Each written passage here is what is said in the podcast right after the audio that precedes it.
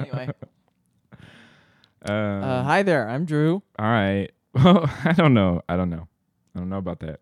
I don't know about that as an intro. So many, so many, so many damn books. Anyway, Yeah. Anyway, yeah. I'm Carl Castle. and I'm Christopher. uh, I don't know, man. I have too many books. Do you have this problem? I, interestingly, I do. yeah, I don't know. I, I feel like uh, the center cannot hold. Um, I realized the other day that my to read stack, having now included all of the books that my girlfriend has that I want to read, ooh, I like that. I like that. Your uh, your your stack can grow in that way. yeah, and it it was a it was a b- uh, now is over 150 on my to read stack, which is just That's too absolutely many. untenable. Yeah. No, uh so my uh, New Year's resolution uh, that I'm starting in October Great, great, great, 2015, great, very good. I'm, I'm starting it now is I'm only going to buy two books a month. All right, That's my that's my thing. I'm into that. Because I I'm I'm certainly not buying out of the sheer need of something to read anymore. You Yeah. know, that's really what I'm realizing. And so I'm trying to buy less, but Buy less, read more. yeah, exactly. That's a good. I like. I like that. I even canceled my Melville House novella subscription, Oh yeah, which broke my heart because they're such beautiful things and I love receiving book mail. yeah. But yeah. Uh yes. Well, but so have So- you bought anything recently? Before So pre, pre- did something precipitate this?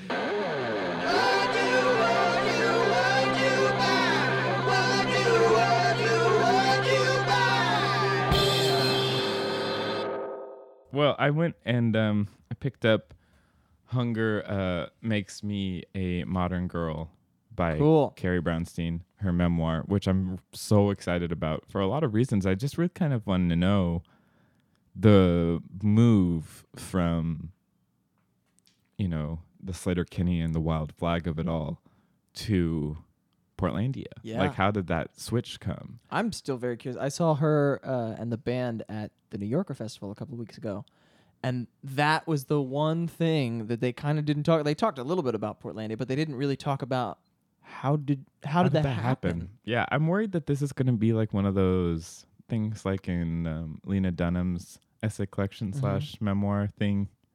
Um, that uh, it's going to be like that where I don't quite get my question answered. Interesting. Um, but we'll see. Yeah.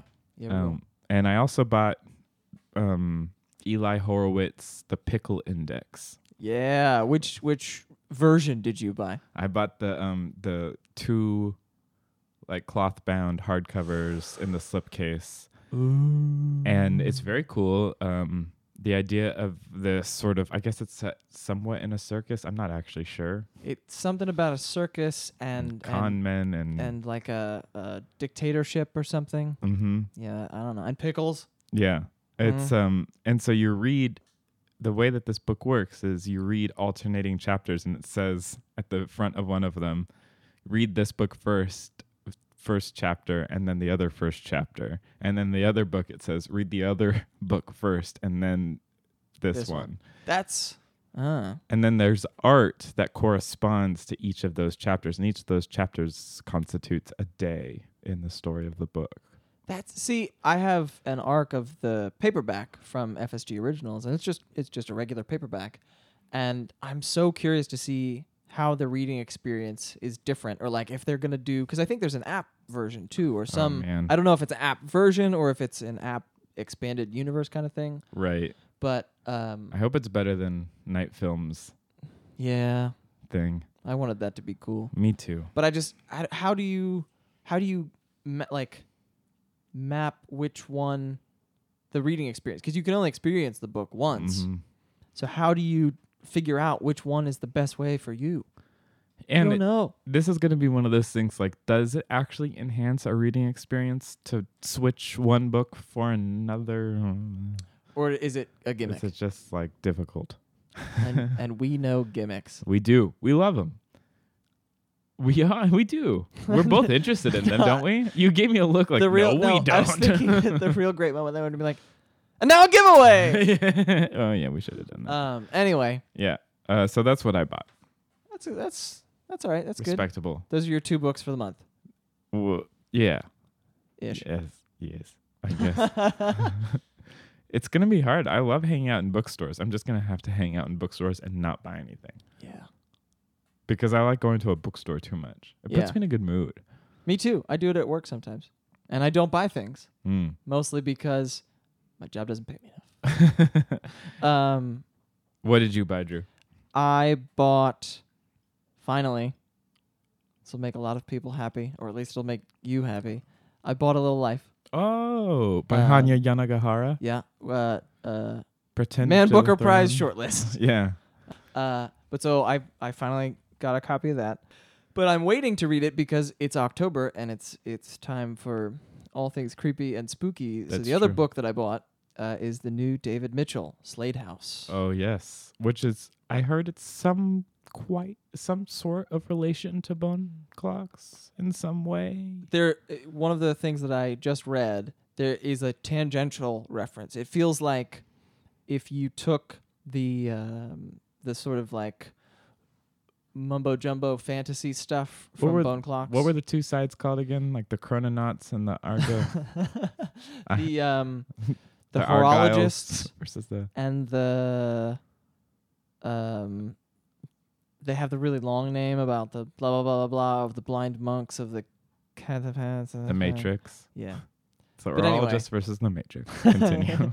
if you it's like if you just rent in a tangent from that mm, okay. uh, but also purposefully being like a haunted house in the vein of henry james's turn of the screw shirley jackson's haunting of hill house like it is a haunted house novel and Mhm. it, it is a beautiful the cover the is it's just cloth bound it's sort of squat the Mm. cover has this like die cut image it's beautiful yeah, it looks sort of like an MC Escher thing. Mhm. yeah um So, I guess this is a reading comprehension question.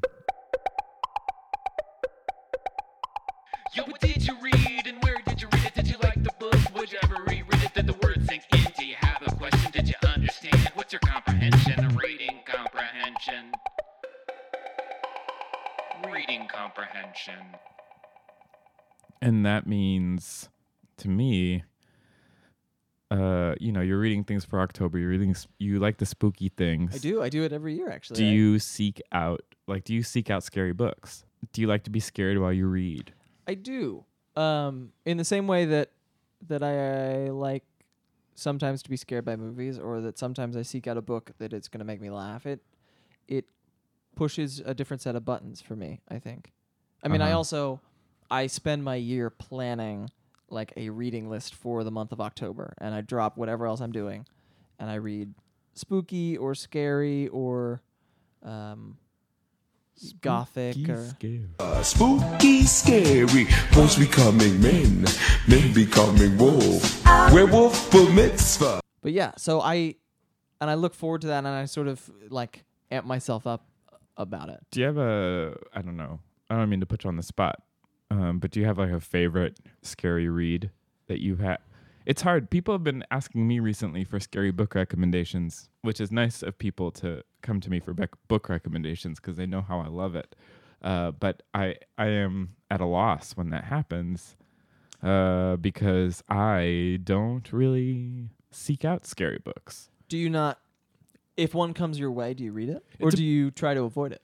it depends. You know sometimes i sometimes i'll like drop it and try it. Um but usually i just i i don't even really like going to go see a scary movie that much and that's only like a 100 minutes the Mhm. idea of reading a whole book and staying in that world for more than that time is really like frightening to me in a way that I don't I don't want to have that feeling of I have a difficulty going to bed and and Yeah.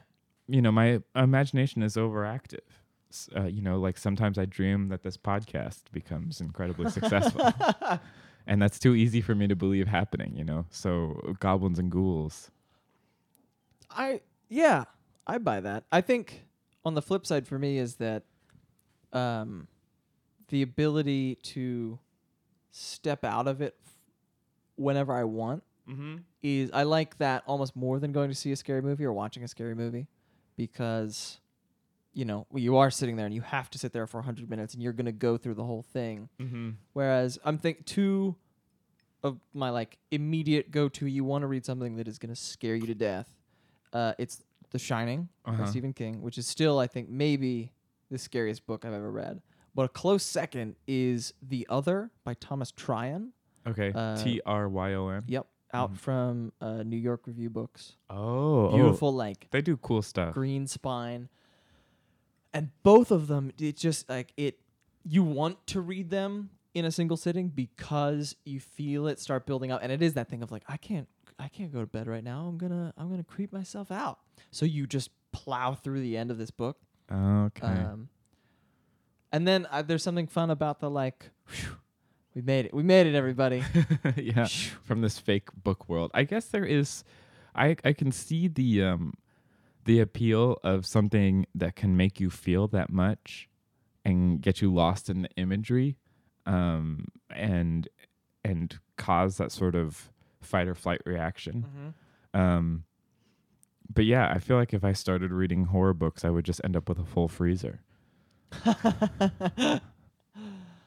Yikes. so yeah, I don't know. So I don't really seek them out. I've got a couple scary books that I own that someday I might read, but we'll Yeah. see. The other thing is, it, it takes a lot of work to write a scary book. I think Mm. in a way that like you're you just like a movie can scare you because you see it, hmm but a book, you know, you requiring two minds. The the author has to do it, and then the reader's got to do it too. Right. But anyway, The readers got to do it. This is the real question. yeah, Is yeah, what, what what will the readers put up with? Will they put up with a 950 page uh, book that is more lauded for how much it costs the publisher? It seems than anything about what goes on inside uh, the pages. yeah. Um, we are talking about now. We're switching gears. This is a switching gears sentence I was trying to construct. I just assumed there'd be a musical cue. Um, we're talking about City on Fire by Garth Risk Hallberg. And also, um, I think it's worthwhile to talk about something we both read and we have stuck away from talking Yeah, uh, because, the latest Jonathan Franzen, Purity. Which uh-huh. and so we we sort of stick away a little bit from from bad mouthing books. Um, that we know we it's just more fun to talk about books we enjoyed. Yeah. And I mean, the thing I will say is that neither of these books inspired in me the throw it against the wall anger or just unbearable like ugh Uh huh. that I have certainly Felt, in the past, Yeah. right? So you you but yes, I did not really enjoy either of these books. Right. And I um, will be on record saying I really enjoyed both um, to a degree that I really wasn't expecting for Purity and sort of with a sigh of relief of City on Fire. Yeah.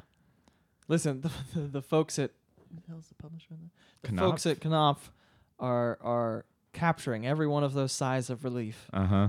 and and wiping their brows with them. I don't. I don't know, they were nervous. that's, a, that's a mixed metaphor, my friend. yeah, I know. Um, but yeah, so the city on fire, what it promises when you o- when you open it up, or what what Hallberg I think s- sort of says is that you're going to follow these nine lives, Mm-hmm. um, and you're going to see the lead up to what is a transformative night for all of them, which is the blackout of 1977. Yeah.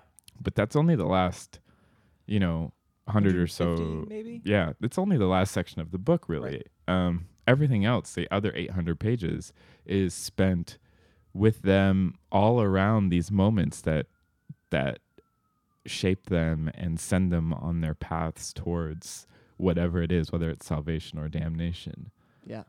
Yeah, and I just very much, you know, I cared about all of these nine characters a lot. Um, and what was what I was not expecting was at the center of this book is this sort of um, attempted murder veg- investigation where you're following someone who gets shot in Central Park on New Year's Eve, and it happened so much before the blackout that I didn't realize that I was going to be so invested in this what is essentially very much like a murder Yeah. murder like a detective mystery. Somebody one one of the reviews said something along the lines of the the core of this feels like a 400 page murder mystery that Hallberg has just like also done a ton of research Mhm. and he builds these char- and like so he wanted to put all of that in. I don't know that that's entirely true because I don't Well, I would also I would also contest the idea of research for this book. Um, and not that he didn't do any because I think he did, but I really this book really felt like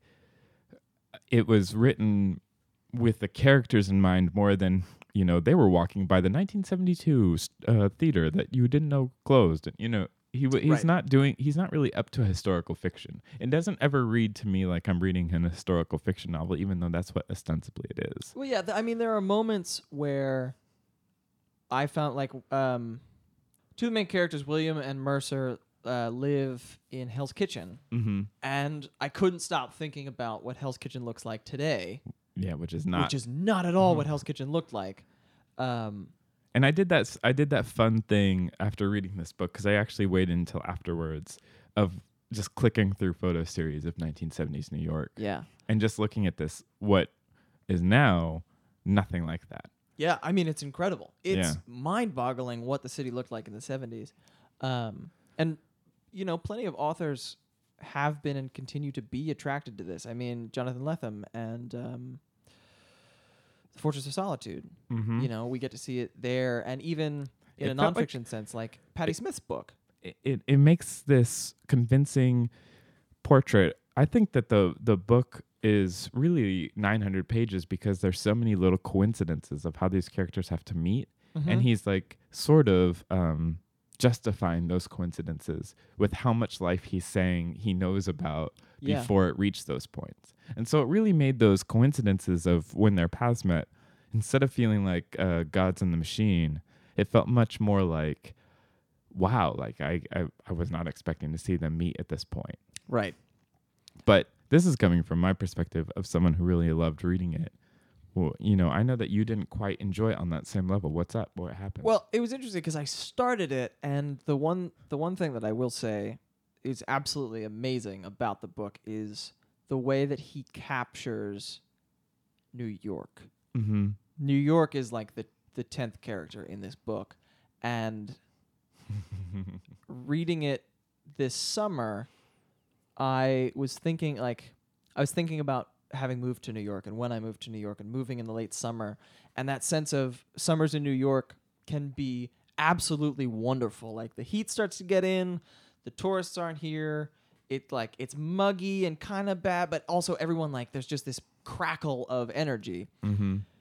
and then it also it gets really really really hot and it goes on for like three weeks too long which is kind of how i felt about the book it got to a certain point and i it's not that i was concerned about how things were going to come together i felt like there were just too many things not like i was keeping track of everything it wasn't a sense of feeling over overstimulated i just was sort of thinking like wow did did this it didn't those things didn't matter to me Is it just? Uh, is it also just one? Like you sort of called like one coincidence too many is now going to happen. Like the like the, you could sort of see that.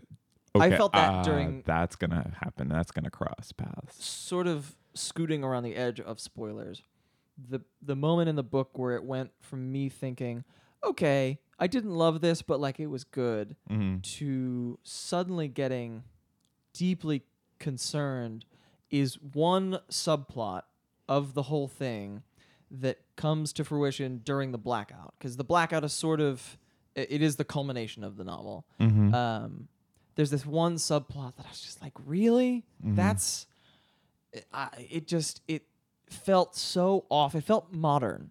okay. Uh, and then I also I hated the end, the the actual like final epilogue sort of thing. Oh yeah. It just it felt so. Cl- it, I reacted to it the way that a lot of people reacted to the epilogue of Deathly Hallows, Okay. Yeah. which I I personally loved. oh, that's funny. Yeah, I don't know. Um, I think that I w- I was just along for the ride in a way that just some of the best fiction can do where I was just swimming along and wanted to know more of what he was doing. And a- on every page, there was a turn of phrase or a sentence that was so like the guy knows how to craft a sentence. Yeah. Sometimes like a little too much, where you're like, this, this is too much. Yeah, th- there's a couple times too where he, he used a word that's like that's exactly right, but also but also, geez. yeah, I I only know it's exactly right because I had to look it up in a dictionary. There's another thing, and I hate to admit this, but it is real, and it ties into how I felt about purity. Uh huh. There is that sense sometimes when the the machine, the like publicity machine, the the the book world scene, builds up so much to this fever pitch, and it's I am somebody who, for whatever reason, I am inclined to be like, really, Re- is it that good? is it worth two million dollars? Um, and and there is that about it. There is that question. I I kind of I come at it from the perspective of what does two million dollars look like on the page? Because regardless of whether or not we think it was worth it, what a book is worth is what people pay for. Yep. Um, and what I think is really interesting too is like all of this idea of like, will it end up on the bestseller list? Will it earn its money back? It's really moot. Like they didn't think that they were buying a bestseller necessarily. What they thought they were buying was a classic That's such an interesting idea, and I because they think it's got a long life. It's got, you know, it's Right. a 1970s New York book. It's going to be pointed to forever as like, oh, if you want a punk novel, go check out that one. If Right. you want, if you want like a really long, like a lot of interesting characters, and actually, I did feel like some of his sections read a lot like Franzen. He really has a similar way of getting into their really deep moral um efforts and energies that Yeah. define them and looking at like when you make a decision that changes your life what's what is causing that decision to why why are you choosing that route there's something about with the both of them, with Hallberg and Franzen, where they when they do that and you're like, you didn't need to spend that much time. And some readers didn't want you to, but also the characters and like the life of the novel is richer for it. Even if at the end of it you're like, man, could have trimmed like 200 pages of that character development, just put it in with the other stuff, and then we'd still be fine. Mm-hmm. But like, it shows a writerly investment that I think is really nice. What I think is really strange when I look at these two novels next to each other is when I look at Purity, you know, I I see a book that's about truth and secrets. Mm-hmm. And this and how the secrets that you keep from y- to yourself can be the things that are actually the most truthful about you. This book, I don't I have no idea. You know, I don't I don't have like a way to sort of sum it up in a theme because he's up to a lot. He's sort of looking at what's the truth in music and I mean, he's trying to do life. Is Yeah. what it's and and to capture life in a novel is a very tall order. I don't. I frankly, I don't think that anybody is capable of it. Dickens came close, but I think it's really interesting that he had someone in the novel want to be capturing life in a mm-hmm. novel, but being so crippled by that notion that he never could really set his words to the page. yeah, without making it like the cliched thing of like, here's a novel about life, and there's a writer in it who's trying to write a novel about life. And then at the very end, and an epilogue, and then you know, like it just turns out that you read that this, yeah, ugh. that character's novel. Um, writers, if you're listening to this, don't do that. don't do it. um but but yeah i guess i guess there was also this idea of that it it, it did read modern to me i did i was sort of into that um that i didn't have to i don't know i i felt like he he evoked that world so well but at the same time it didn't make me feel like it was labored Hmm. Yeah, it never felt labored to me either. I will say that it just felt there's I, for me there's a difference between labored and overstuffed. Mm-hmm. And and I think that you can point to that for Franzen a lot too, um, where purity is about a girl named Pip who uh, is trying to make ends meet, She, yeah, she's a you know average quote unquote millennial twenty something. and she decides to go looking for her father and ends up embroiled in a sort of Snowden esque um, surveillance, uh, you know, enclave in South America. Yeah. and uh, it's somewhat about that Snowden esque character, and it's also about her mother and her father and So the winding paths that they've led. what we were saying earlier about like one too many coincidences Mm-hmm. is how I felt about purity pretty much from about a third of the way in. I was like, "Oh, okay. I see how all of this is going to play out." And it was just like it was too neat. It was too nice. Mm-hmm. Like it, it felt like there was nobody else in the world. Don't you feel like there? I, I don't know. I as as I get old on in this life, and maybe this is just the life that I'm leading. Is I just I find myself caught in coincidences constantly. Sure. Oh, and yeah. so I don't mind coincidences in fiction because like I think a lot of fiction is justifying coincidences and explaining how those happen well, but the thing about real life because a climax is a coincidence. Sure. The thing about re- like when people say truth is stranger than fiction, it's because there isn't a narrative hand involved. Like the, the real world is coincidences are crazy that they happen because like it is just chance. It is mm-hmm. cosmic craziness. Whereas in a novel, to my mind, the the author's responsibility is to make it to either go so far as to be like check out how much of an author I am that I have ma- I am god of this novel or to make it feel um like just a little smoother Mm-hmm. and at Franzen's it felt like look I am god I have put this all on the I have done this Mm-hmm. And but it but when he's trying to evoke real life with being God, that doesn't work for you. yeah I, the It felt too much like he's still moving his chess pieces. the best part of the book for me was the first so each uh section Uh-huh. is sort of from a different character's point of view in a very Franzen-y way Mm-hmm. um, the opening section, which is from Pip's point of view, was my favorite part. I mean, there's there are. I I have issues with the way that Franzen writes women. Right. Well, his sexual politics is a little are a little strange. Yeah, But, but th- yeah. he man, you know, he managed to, despite the fact that there was a lot of like, here I am, middle-aged white guy, trying to figure out the kids. But he like kind of pulled it off in that opening chapter. Uh-huh. uh, or section or whatever. And it was funny. It was light. I was like, oh, okay. Like, look at this. We're gonna have. Yeah, he is a lot. He has had a lighter hand in this one than he was in Freedom, where it really felt Yeah. like, you know, population control. You know, he just he's always he always is hitting his notes pretty hard, but this one definitely felt like someone more more excited to use his tools rather than felt like he was driven by yeah. some maker. But there, this, that that latter thing still felt like it was manifesting for me in uh, Andreas Wolf, who's the guy who runs this this snow. He's the sort of Snowden-y Julian Assange character. His those chapters, I- I was like, man, there was it was it was too much. Some of it I like. I was like, why? Why am I reading this? I don't.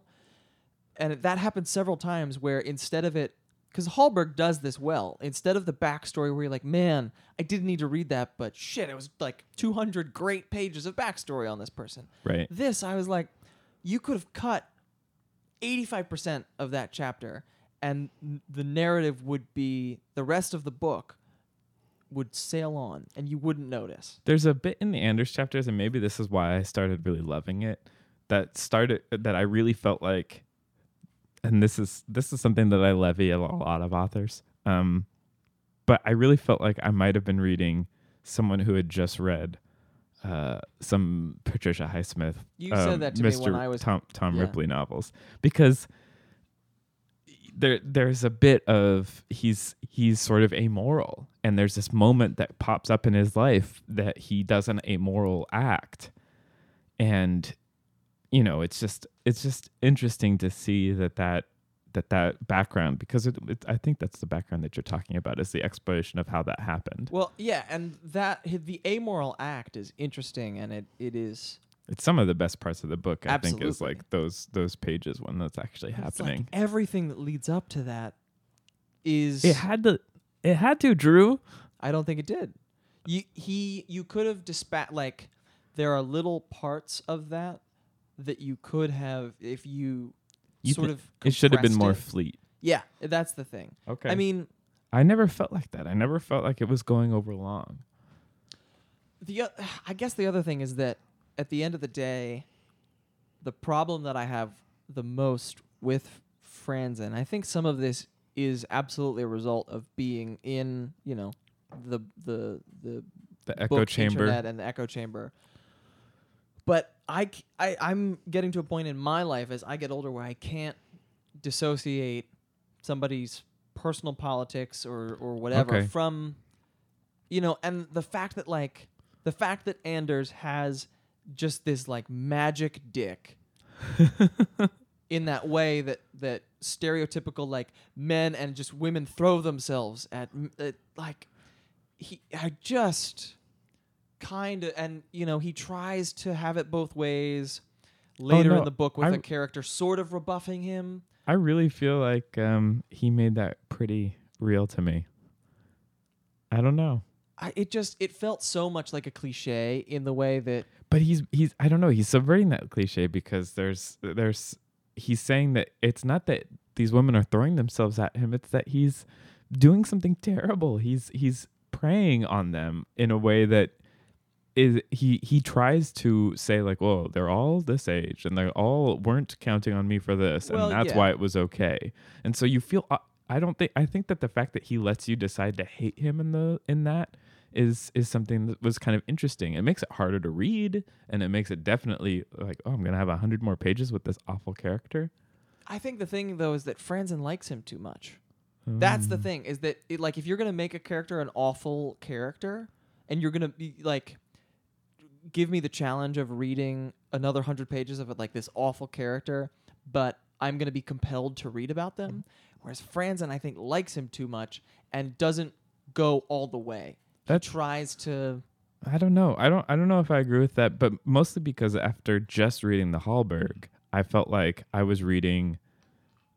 Like everyone is a pure sense of themselves, where they're they're you know Pulaski is a you know dyed in the wool cop, Right. and and uh, Oh, two Keith- weeks from retirement. yeah, and Keith, uh, you know, he just wants to prove about like his infidelity that Right. he's a good man. Like it's there's definitely like a, a central purpose to these characters, and I would say that there's the central purpose to Franzen, but they get muddied in this way that I feel like it's it, it's really hard to explain explain that um succinctly and he doesn't even try he tries to paint it Yeah.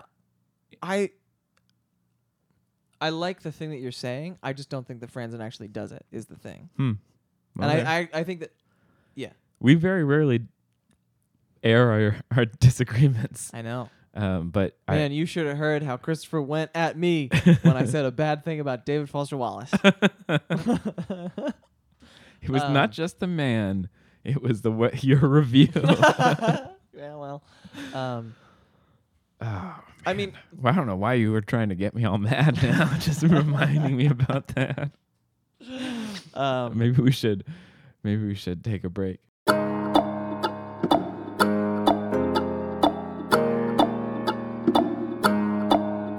One other thing I'll say about the Franzen book, he's written the same voice, same novel, but like we are far enough down the line now that it looks like he hasn't changed. He hasn't done anything to change up his act. I just I just don't see that. I see that he's still writing of the moment and he's and he I think he has a line and a viewpoint on the internet that is really important to think about. Wait a minute. Oh man. Really? Yes. Ah, God, I can't stand him talking about the internet. I don't think I can't stand him talking outside of the book about the internet, but the way that, that The- he the he way he talks about privacy, I think, and th- like, which doesn't quite feel like the internet. It feels more like the general. I, I think that we I think that we are understandably as a people uh, uh, or as people who are online we are quick to be scared and to Yeah. to distance ourselves from uh, an opinion that denigrates the internet because we spend so much time not just not just of our free time but our work time and like there's so much of our lives that are are now spent online that's really really hard to take a step back and see what it might look like for it to be criticized. There's something about it that feels like get off my lawn, kids and their damn rap music. Like it, there's an angry old man thing about it that it doesn't feel like he's critiquing the internet. It feels like he doesn't understand it. And I think eh, it's a it's a hair split of a difference, but I think it's a crucial one. I think that's I think that's crucial, but I would disagree. I think that he I think he's got a finger on on something that makes us uncomfortable, and that's why and that's why we want want it to not be true. But that I think that that can exist. The way that he thinks of the internet can exist side by side with an idea that it's useful and it's a good thing, and because it can it can be both. And having that mirror and showing not just like the things that you like about your your face, but also the the pimples and the hairs like you know like and saying like there is a difficulty here. There's i think that's right on the page. You know but i think that these are two books that even though you might have not enjoyed them completely i think they are well worth people's time and they they both are up to something very interesting. And so i think that uh yeah Yeah, I think Hallberg especially. Franzen, I don't know. I might I I say this now. I might be done with Franzen. yeah we'll see We'll see what happens when the next book comes out. We'll and I think that there are there are plenty of people who are similarly minded. Whereas Hallberg, even not having loved this novel, I can't wait to see what this guy does because he's just like brimming with talent. right Two million dollars brimming.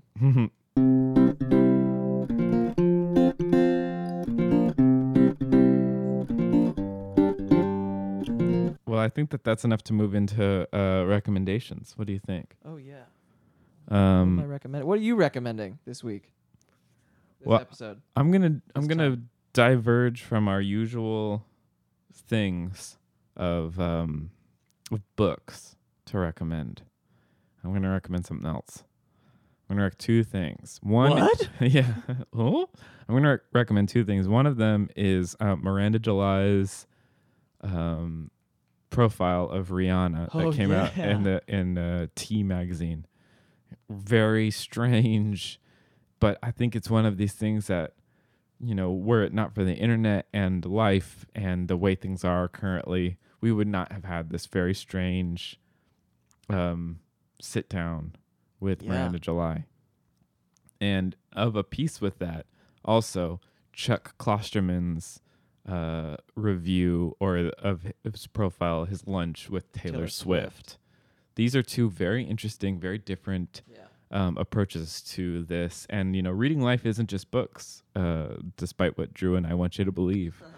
Um, and I really have gone back to these and looked at them because I think not only are they are they interesting reads, but they're uh, formally interesting and they are doing uh, they're pointing out some truths about fame and our fame obsessed culture. The Klosterman profile is one of the best profiles I've read in a very long time. Yeah. Uh, anyway, those are my recommendations. Not book, not books at all. Nice. Yeah, Drew. Um, I'm gonna give uh, a book and a non-book. Okay. Uh, the Oh. book Have I inspired you? a little bit. Okay. The book is uh, Anthony Marra's The Tsar of Love and Techno. Oh yeah. Um, you and I, Christopher, both really like the Constellation of Vital Phenomena. Yes. Um, Tsar of Love and Techno is his follow-up. It is working kind of in the same vein. It's it takes place in the Balkans. Um, it uh,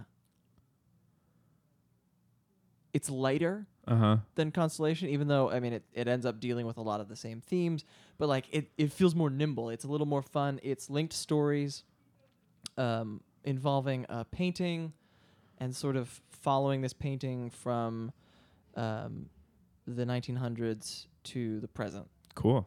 I love when they. and the, I love the stuff people like that. who interact with yeah. it. Um, and it's just it's fun. He's Mhm. such a wonderful writer, and it's just like it makes you feel good. Even the Mhm. parts that are sad, they make you feel good. Um, and then my non-recommendation, Your non-recommendation. my non-book recommendation. thank Don't check this you, out. uh, is a film a spooky film, but it's the sort of film that can only I think work on film. The way that because you you see a lot of spooky films or just films in general that you're like, oh, I could see how you could write that and do that as a book. Uh, this film is called. It's You- a great indie film called Coherence. It uh, it's a dinner party, and there's a comet that is passing over the Earth uh, during this dinner party, and all, the power goes out. They sort of go outside to see if anybody else still has power. They see one house a little ways away, and two of the guys decide to go down to that house and like check in and see if they have phones or internet or anything, because like all their cell phones are dead and stuff. These guys go down to the house, come back to the dinner party, and are like, "It was our house. It was this house." with different versions of us. Like we saw ourselves. And it sort of turns into this very tense um, psychological but with like a little bit of a speculative fiction twist of like who are these people? What the hell is going on? Mm-hmm. It's shot super low budget, semi improvised. Nicholas Brendon of Buffy fame is in it. Mm-hmm. Um, has some of just the best oh! twists Mm-hmm. um, and like it is one of the smartest things I've seen in a very long time. Cool. And also, it's uh, it's kind of spooky because imagine, 'Cause- so go see Convergence. yeah, coherence. Right.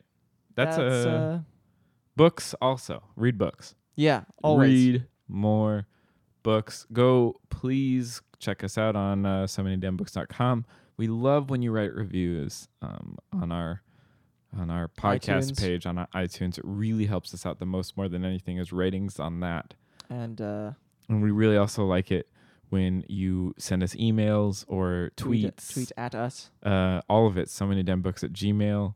So many damn books on Twitter. So many damn books on Instagram. Facebook, All the things. website. Uh, we We don't- really we, don't, we don't have a Pinterest. I don't. I'm not gonna do Uh, that. okay, I mean, I'm not either. I was just saying. Who wants to set up our pen? hey, intern. yeah. Something burning.